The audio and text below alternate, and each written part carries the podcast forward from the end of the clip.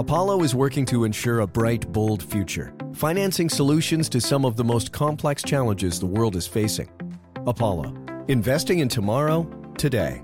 Learn more at Apollo dot com. What's good, everybody? I'm Dion Rabowen for the Wall Street Journal, and this is W S J's Take on the Week, the show where we break down the most important things to watch in business and financial news. We cut through the noise to get you ready for what matters. Both the housing market and the market for initial public offerings were ice cold in twenty twenty-three.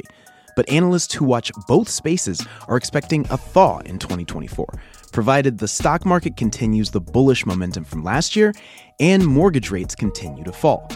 Mortgage rates inched up, rising for the second week in a row, and the stock market finished a volatile week just a bit higher. So there could be some uncertainty creeping in. We'll be talking to Spencer Rascoff, an entrepreneur and venture capital investor, best known as the co-founder of Zillow.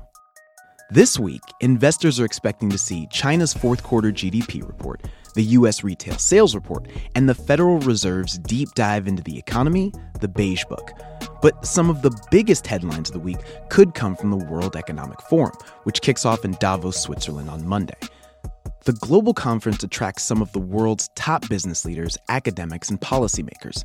So what keeps them coming back, despite some of the very negative publicity that has surrounded the event in recent years? Critics have lampooned it as a playground for the global elite that costs taxpayers billions and yields little in tangible returns. W S J Deputy Editor-in-Chief Charles Forelle will join us to talk about why the forum still matters to the global economy and to the Wall Street Journal. But first, let's talk about the markets. Public markets for assets like stocks, bonds, and crypto get most of the attention, but private markets play a significant role in the economy. According to the latest report from accounting firm E Y, an estimated twenty-two point six trillion dollars of capital is invested in private markets. But the typical payout for investors in private markets is for private companies to become public. That typically happens through an initial public offering, and the I P O pipeline has slowed down in a big way over the last two years.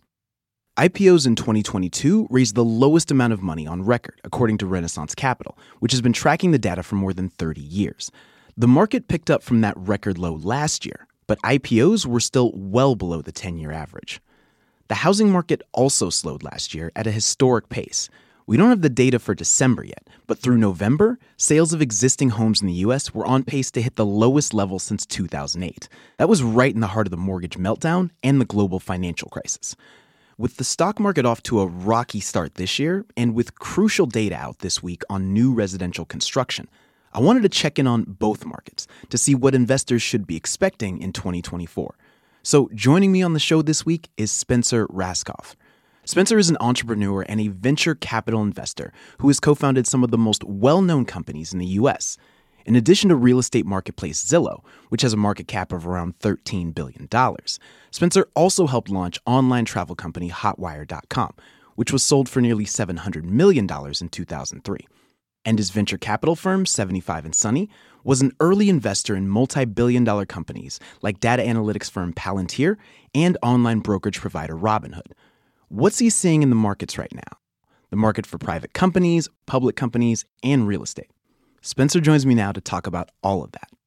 All right, Spencer, given where the housing market is right now, given just all the things and the information that we have available to us, and also just the state of the economy and housing prices and all that, do you feel like someone could start a company like Zillow today? Well, there's plenty of interest in real estate. So that's the good news. If you were starting a digital real estate business today, there's no shortage of consumers that would be interested in that information. I think the challenge with starting something today is what a mature category it is. People already have their user preferences. Some people like Zillow, some people like Redfin, some people like Realtor dot com, some people use Google or, or, or several of them. And search engine optimization, which is to say doing a good job of showing up high in the Google search results, is... Um, It's very, very difficult to crack in today. I think the opportunity comes when there are platform shifts. So one of the reasons that Zillow became Zillow is because just a year or two after we launched, usage shifted from desktop to mobile. And that created a whole new set of, of winners, where Zillow was really able to zoom past Realtor dot com, which was the early leader on the web, and Zillow became the leader on mobile. And it's possible that there's some new platform shift in front of us. Maybe it's a shift to virtual reality. Maybe it's a shift to some new A I-enabled hardware device. I don't know. Um, and that will create an opportunity for new players to emerge. Platform shifts always do. I mean, if you say A I in your name or in the description of your company, people are going to throw money at you. So I, I think actually twenty twenty-four is is going to be a bit of a shakeout in that way, though. A lot of the companies that raised money on A I hype in twenty twenty-three are going to turn out to just be very thin wrappers on top of a Chat G P T or some other large language model, or L L M as they're known. The tide is going to go out a little bit, and we're going to see, we're really going to see who's creating companies and who's creating features.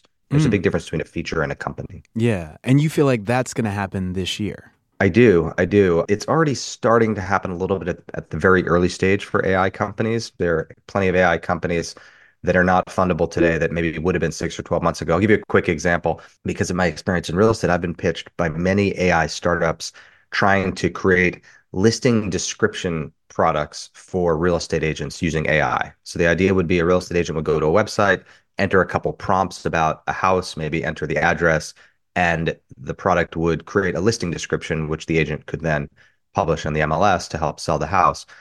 That is a feature, not a company. And that feature is already baked into the large language models. A real estate agent can already go to Chat G P T or any of the other L L Ms and just enter, I'm a real estate agent, give me a listing description. Here's how I quickly would describe the house, and it'll produce a great listing description. So that's an example of a company that probably could have gotten funded, and several of them did a year ago, and it will not get funded in twenty twenty-four. They're going to hit a wall. Interesting. So that actually takes me into a question I wanted to ask you, because as a venture capitalist, you invest in companies uh, through seventy-five and Sunny. It's your company. But how are you looking at companies differently than you were maybe two or three years ago? seventy-five and Sunny Ventures is my family office venture firm, and we've invested in almost one hundred companies. I'm looking at things very differently in twenty twenty-four than a year or two ago. And the reason for that is the bar has been raised. So if you think of almost like an assembly line, where at the very beginning of the assembly line, there's pre-seed, and then seed stage, and then series A, B, C. Those are the stages of, of when startups raise money. And then at the end, there's the I P O stage, and then publicly traded companies. The I P O window has basically been closed for a year or two. Mm. And what happens in startups is that backs everything up, moving upstream from it. As a result, it's a lot harder to get a series C round done, or a series B round, or moving further upstream, harder to get a pre-seed or seed round done. In other words, th- the stakes have been raised. It's a harder environment for startups to raise money. And the reason for that is because of the increase in interest rates. When money was free, when the government was allowing people to borrow money at basically zero percent, uh, everybody's risk tolerance was a lot higher, because investors, venture capitalists or angel investors, were able to get cheap access to capital and then turn around and give it to startups. Those days are over. In a, in a world of three, five, seven percent interest rates, Um, the bar is raised, and it's a lot harder to raise capital. As a result, I'm being more discerning in the startups that I'm investing in. I'm looking for companies that are closer to profitability. I'm looking for companies that have competitive advantage, have moat, have very, very strong teams, things that I'm, I'm more confident in, and I'm less willing to take a flyer than a year or two ago. How is twenty twenty-four and maybe the back half of twenty-three different than it was a few years ago, or maybe even going back a little more than that? The big difference is that this is a better time to start a company than a couple of years ago, because big tech is in a malaise. So a couple of years ago, when you could go get a six-figure job, or maybe even a seven-figure job at Google or Microsoft or Meta or any of these companies, that's very different than it is today. Today, most of those companies are retrenching, retreating. They're either doing layoffs, or they're um, they're not growing, or they have hiring freezes. And so it's a very different job environment, meaning that if you start a company today, it's quite a bit easier to recruit. Mm. You know, you can go convince that engineer to take a huge pay cut to come to your startup. That was a very difficult thing to do just a year or two ago. So that is a is a much better macro environment. Now, the other side of it, it's the worst macro environment for fundraising. So you have to have a lot of fortitude and persistence, but Um, I think now is a great time to take the plunge. And if you look back over twenty-five years of tech, we've had plenty of cycles through two thousand, two thousand one was a downturn, through two thousand eight was a downturn. We're in the midst of a downturn right now in every sector except A I. And a lot of incredible companies are built during those downturns, including Zillow, which was built during the two thousand eight downturn. That was part one of our exclusive interview with Spencer Rascoff, Zillow co-founder and general partner at investment firm seventy-five and Sunny. In part two, we'll get Spencer's outlook on the current state of the housing market and whether he thinks home prices are going to come down in twenty twenty-four. Stick with us. When it comes to building and financing stronger businesses, Apollo does the heavy lifting by providing customized capital solutions to drive innovation and growth. Apollo, investing in tomorrow, today. Learn more at apollo dot com.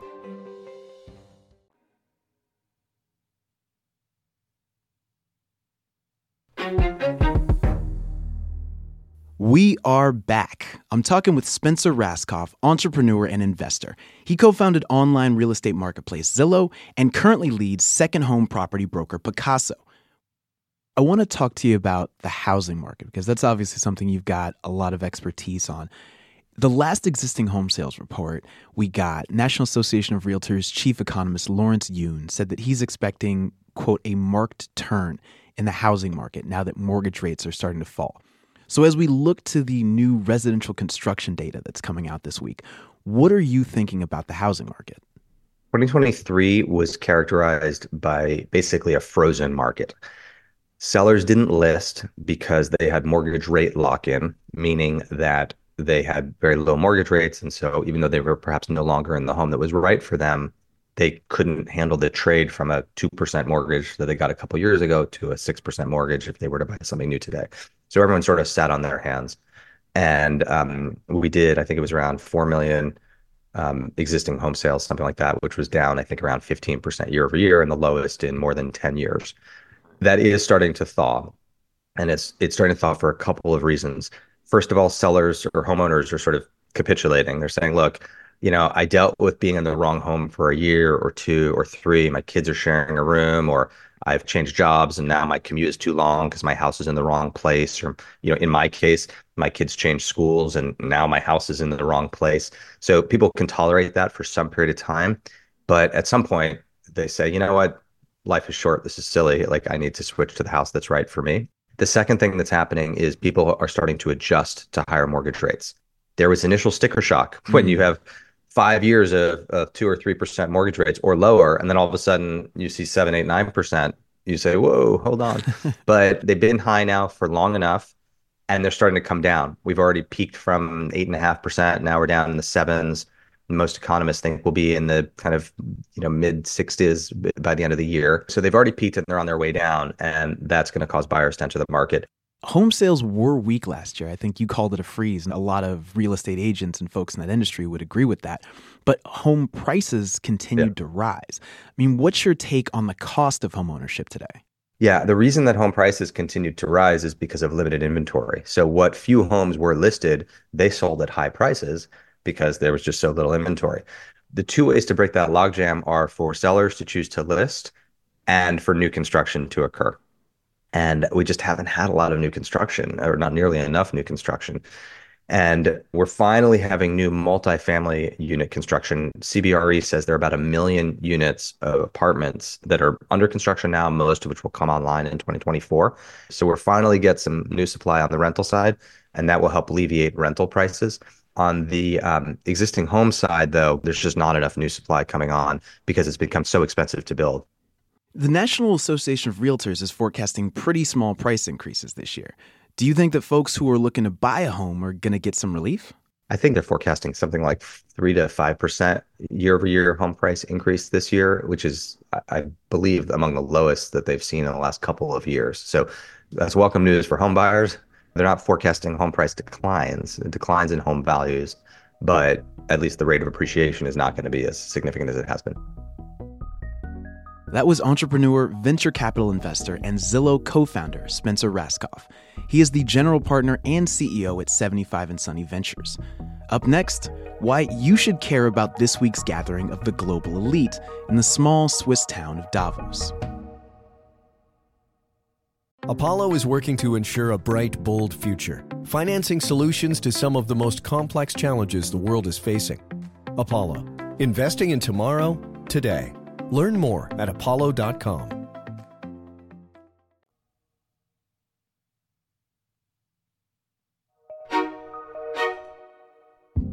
One more thing before we get out of here.